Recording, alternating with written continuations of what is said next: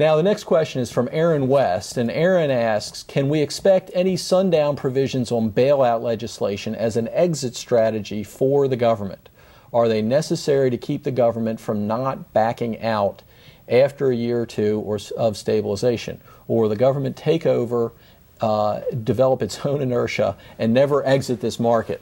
Well, I will add first from my case, the, the government finds it much easier to start programs than ever to get out of them. But I think what we talked about earlier with the mm-hmm. resolution mm-hmm. trust right. uh, was a pretty good model, it where is. it's a, mm-hmm. a, defined thing where you accept some of these things, you move through, and then dispose of in a fairly orderly fashion. And if we stay in that direction, uh, I think this can be fairly short. However, if what we've stepped back and see is we've entered a process whereby, okay, now we're going to have another resolution trust corporation kind of thing, and we're going to have one after another after another of these kinds of things going forward, we could be into a different problem. Mm-hmm. Right. In other words, we're going to have series of crisis to crisis to crisis. I mean, I can tell you, I've seen other people uh, say things about raising concerns about Fannie Mae and Freddie Mac, government-sponsored en- enterprises uh, for a long time.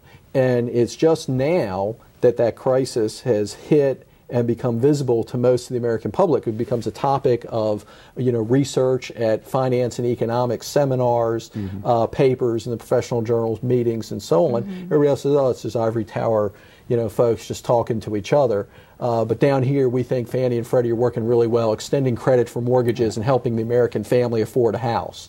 Well, you know, sometimes it's not just that. Sometimes it really is problems building that we all have to deal with later.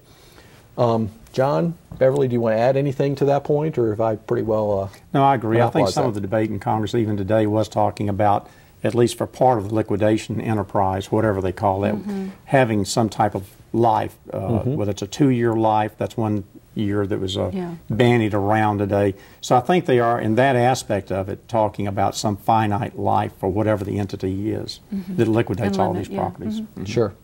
Okay. Uh, let's see. Let's see, Jasmine Saxon. How about letting the shareholders decide the compensation of the executives like AFLAC did? That's an interesting proposal. Um, can either of you shed a little more light on what AFLAC did with their shareholders in approving the executive compensation package? Gosh, I don't know any details of that. I think I've just in I general. Think, yeah. if, I think I, if I, I saw this correctly, and this is subject to correction for all the folks out there, uh, that the AFLAC uh, executive team, particularly the CEO, said, "Here's my compensation package. You guys can vote it up or down." Okay. And I think if, and, and, this is subject to correction, but I think I remember saying that, in fact, the shareholders approved that. Now, that's an interesting kind of thing. That's a greater degree of transparency and participation on the part of shareholders uh, than most corporations have. I don't happen to think that would make much of an effect on this kind of problem that we've seen. Publicity wise, it'd be much better. But as a, right. as a material cause of the financial problems we have, I just don't happen to think that executive compensation's got much to do with that. So I don't care what mechanism you use to determine it. I don't think it matters very much. Do either of you mm-hmm. guys disagree with me on that? Well, I mean, there's certainly been some concern from share um, from um, activist shareholders about the levels of compensation, and that's one way that mm-hmm. AFLAC could address it. But um, again, I don't think that's the major problem with what happened in the credit markets. No. Uh, uh, barring the fact that there were, you know, significant compensation driven by CDOs and credit default swaps. I mean, certainly, but um, yeah. I like to look at to the value they add, and, and I know Dan yeah. Beverly always heard me say the day that we can get all of you to come and pay 60 bucks a ticket for me to do a finance lecture in our football stadium, and 86,000 of you do that, then I darn well better be paid what the football coach is paid. I mean, I think that's only fair. Sure. Uh, I don't think I'll hold my breath waiting for 86,000 people to. It hasn't happened yet. It hasn't happened yet. Us, right? maybe we'll have an outpouring of, of a support after this for that. So I, I think, you know, I, I, always look to what someone makes relative to the value they add for the shareholders. Um, yeah, just looking down at the, at the questions, one comment is if they're being paid too much and you don't like it, can't you sell your shares? Absolutely. Right. Now, and the, like Beverly mentioned, though, we do have a lot of activist shareholders like CalPERS, mm-hmm. the California yeah. Public Employees Retirement System. Very large, very active. They are large enough as a pension fund to go in and influence corporate policy. Mm-hmm. So uh, there are uh, activists out there who do Oh, these things and try to them. monitor it and try to change where they think it's excessive. Yeah, absolutely. And I think executive compensation is a, is a, a great uh, additional topic, perhaps, that we can come back and discuss a little bit. I know, Right. John, you and I have done some work on that, and I, uh, Beverly and others have, have done some things. So it's a, it is a hot topic. It is one about which people care a great deal. Uh, but again, I don't think it has too much of a contribution to the current financial problems. Uh, I'm tempted to skip over the second question on the uh, on the monitor right now because it says question for Dr. Gropper. If it were your responsibility to turn this economy around, what kind of actions would you take? It is, of course, uh, much easier for me to sit here and criticize what other people are doing uh, than to actually say what I would do instead. Uh, but in part, I think we we do uh, philosophically and practically these questions come together because philosophically, I'd say once you start down the, the road that says you're going to try to use Federal Reserve monetary policy to actively stabilize the economy, keep inflation low, pay attention to credit markets, being worried about unemployment, uh, housing starts, and all the rest, you history tells us we get into these kind of problems. So you cannot pursue all of those goals with monetary policy. The best goal for monetary policy, in my view, is price stability, and to try to get out of the short-term uh, modifications that I think lead us to where we are now. Now, does that mean if faced with the practical concerns uh, that people Bernanke and the other members of the Board of Governors and their advisors faced over the last two weeks, would I do anything differently? I can't say that I would, but it's it's rather different to sit here on a stage and talk about it rather than sit there and say, okay, trillions of dollars and people working all around the, uh, the world are dependent on your decisions. Uh, so, in, in fairness to those folks, I'd say, well, I'd like to not be in that position in the first place and really have sort of set the thing where you say, nope, we are going to uh, pursue a stable monetary policy where we're, we're letting the money supply grow at a, at a rather constant rate and let the credit markets take care of themselves. We are so deeply invested with all of those things that it's hard to sort of back off and say, well, yeah, that's fine, and no, we're just going to keep our, our eyes focused straight ahead and not worry about these other kinds of things. Nonetheless, I think it's, uh, it's very difficult when you start doing that, and again, picking winners and losers. So, A, in fairness to the question, I wouldn't try to pick, you know, Bear Stearns, you know, is a winner, Lehman Brothers is a loser, AIG is a winner. Try to stay out of that. But you put Beverly in as chairman of the Fed. I would hire, I I, would Secretary of the hire Beverly and other people right. smarter than me to go do these jobs. That's absolutely right.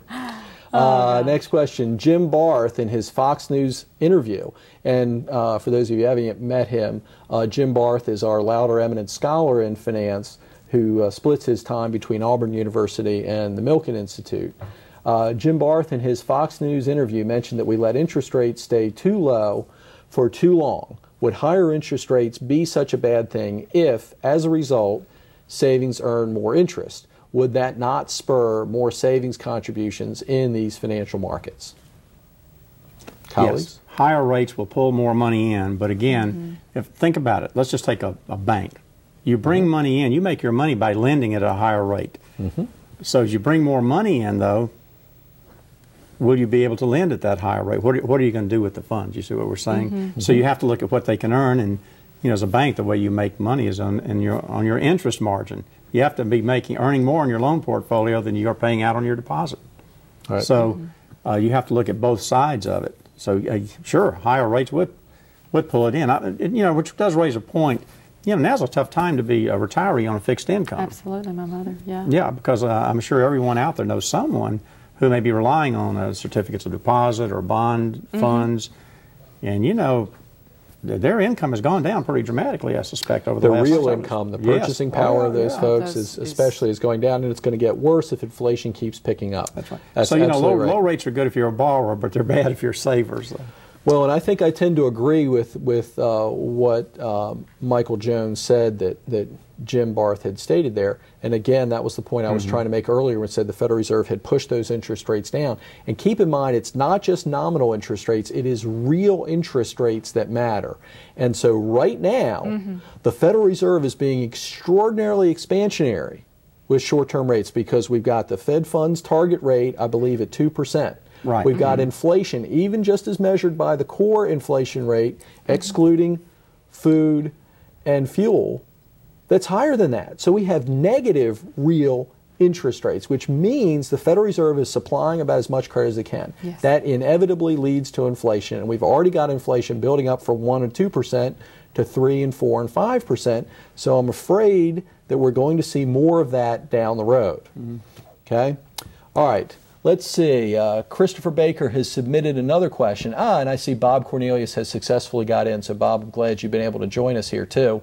Uh, but first, from Christopher Baker given the $700 billion, quote, bailout and the increases uh, uh, to the debt limit more than $11 trillion, what do you think will be the impact to the value of the dollar? We saw that today. The uh, dollar had its largest one day decline against the euro, 2%. Um, again, the expectation is now that there may be another reduction in the U.S. interest rates.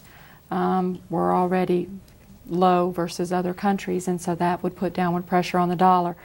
The expectation that the dollar was going to go back, and um, I was actually uh, listening to a newscast that was talking about the spike um, in gas prices, uh, oil prices today were up um, 15, 16 percent, 22 dollars mm-hmm. a barrel, mm-hmm. some, somewhere in that range.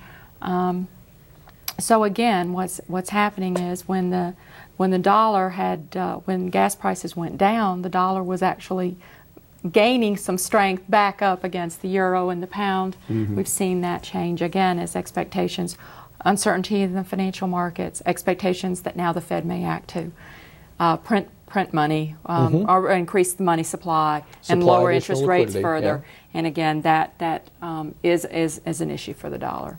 Sure, and this causes the, a decline in the value of the dollar because the euro and other world currencies are not being expanded as fast, so their value is rising right. relative to the dollar. And they have right? more room to move their interest rates. They're they're already higher than ours. Yeah. Yeah.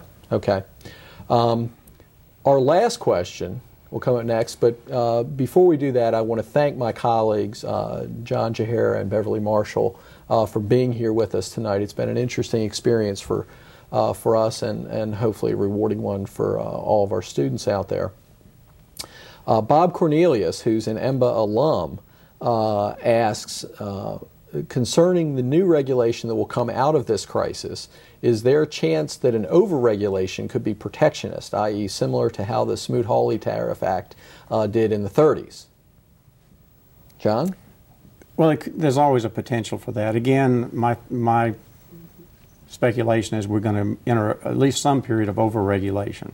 How long that lasts, whether it's three, five, or more years, but both parties seem to be posturing to, to add regulation.